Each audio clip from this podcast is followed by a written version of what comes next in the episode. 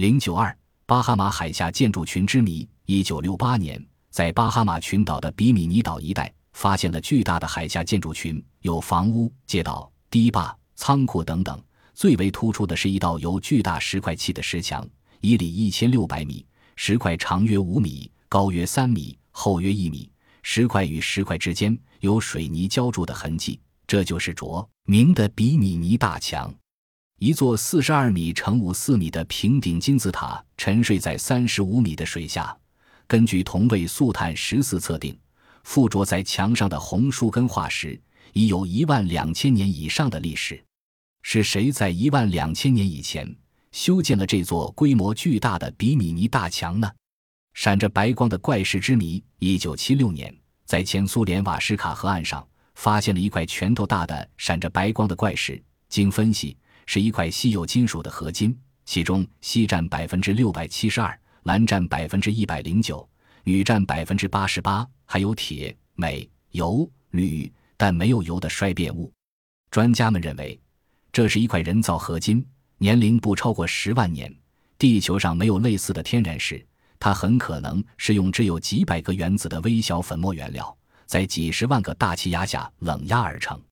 对这样小的粉末物质加如此高压，其设备和手段，即使是现代文明社会也无法达到。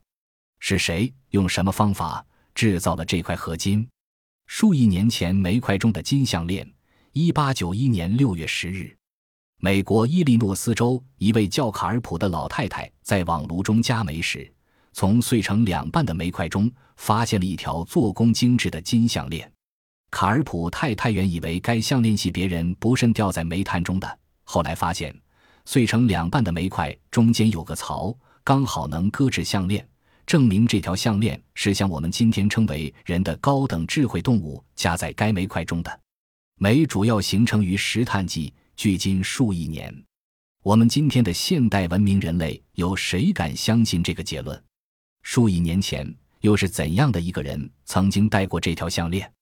来历不明的大脚印。一九三零年，贝利欧学院的地质系主任包罗博士 （Jules b u m o g e s 研究了在肯塔基州的一处山上发现的早期人类足迹。这些足迹印在古生代的沙石海岸上。研究表明，早在二十五亿年以前。就有一批人在这里活动，他的研究整整持续二十多年。一九五三年五月二十四日，他对《路易斯维尔评论报》的记者说：“三双脚印明显地可以看到是右脚和左脚的脚印，足部的位置与现代人留下的非常相似，可不可能是其他生物呢？”包罗博士说：“不像，没有前脚的印痕。这块保留足迹的岩石至今尚在。”如果爬过去，就一定会有前脚的脚印。何况有的足还穿着七英寸半长的鞋子里，可不可能是后人？譬如说，古代印第安人或是其他原始人雕凿或伪造呢？包罗博土说不会，没有任何雕凿或是切割的痕迹。他还和另外两名理学家借助显微镜测算了单位面积的沙粒，结果相同，即脚印内的沙粒度大于脚印外。脚印确实是踩上去的。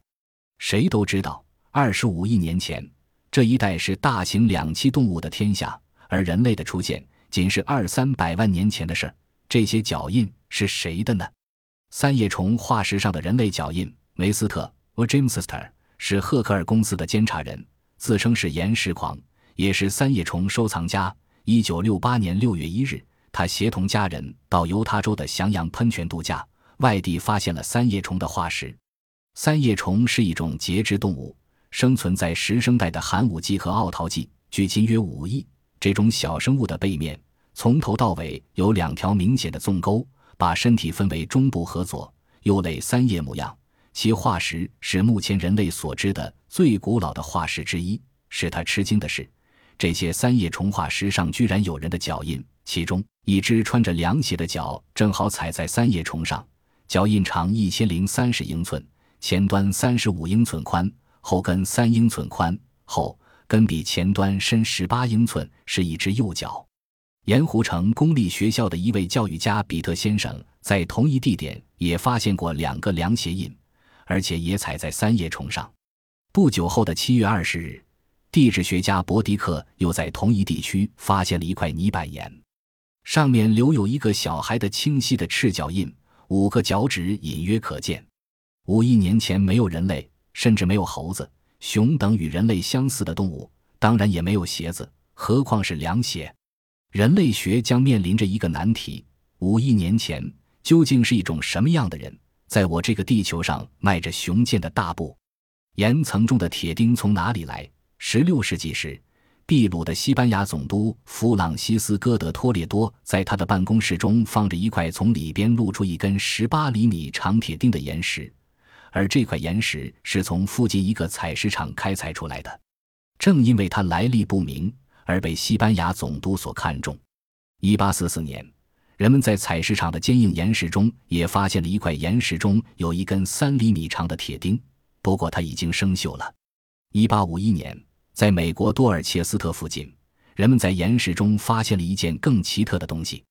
据当时的《美国科学文摘》报道说，在几天前，多尔切斯特附近进行的一次巨大爆炸中，人们从岩石碎屑中捡到了两块折断的金属碎片。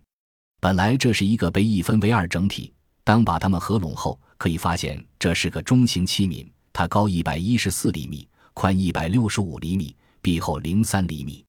令人惊讶的是，这个器皿外形像心，或者是心语音的合金。它的表面刻有六朵花，花蕊中均嵌有纯银，底部雕有藤蔓和花环图案，同样都以纯银镶嵌，做工极为出色，精美绝伦，令人赞叹不已。更令人不解的是，此物竟出自爆炸前的十五英尺深的岩石中。一八五二年十二月。在格拉斯哥矿井中，竟开采出来一个嵌有形状奇特铁器的大煤块。一八八五年十一月一日，在奥地利沃尔夫斯贝格，一位工人在敲打坚硬的褐煤时，从里边滚出一个闪闪发光的东西。它似一个平行六面体的金属物，体积是六十七厘米乘六二厘米乘四七厘米。它两面隆起，四周环贯以深槽，形状规则。从其表面看。就像一个很古怪的鼻烟壶，它很显然是经过智能生物用双手加工过的。后来，维也纳一家有名望的报纸报道了此事，引起了科学家们的注意。经过考察证实，发现此物的煤层属地球第三纪时期，而这时地球的文明远远没诞生呢。科学家把这个物体命名为沃尔夫斯贝格六面体。实际上，早在1880年。美国科罗拉多州的二个农民上山挖到一块煤炭，当他把煤炭凿开时，发现里边有一枚铁铸嵌环。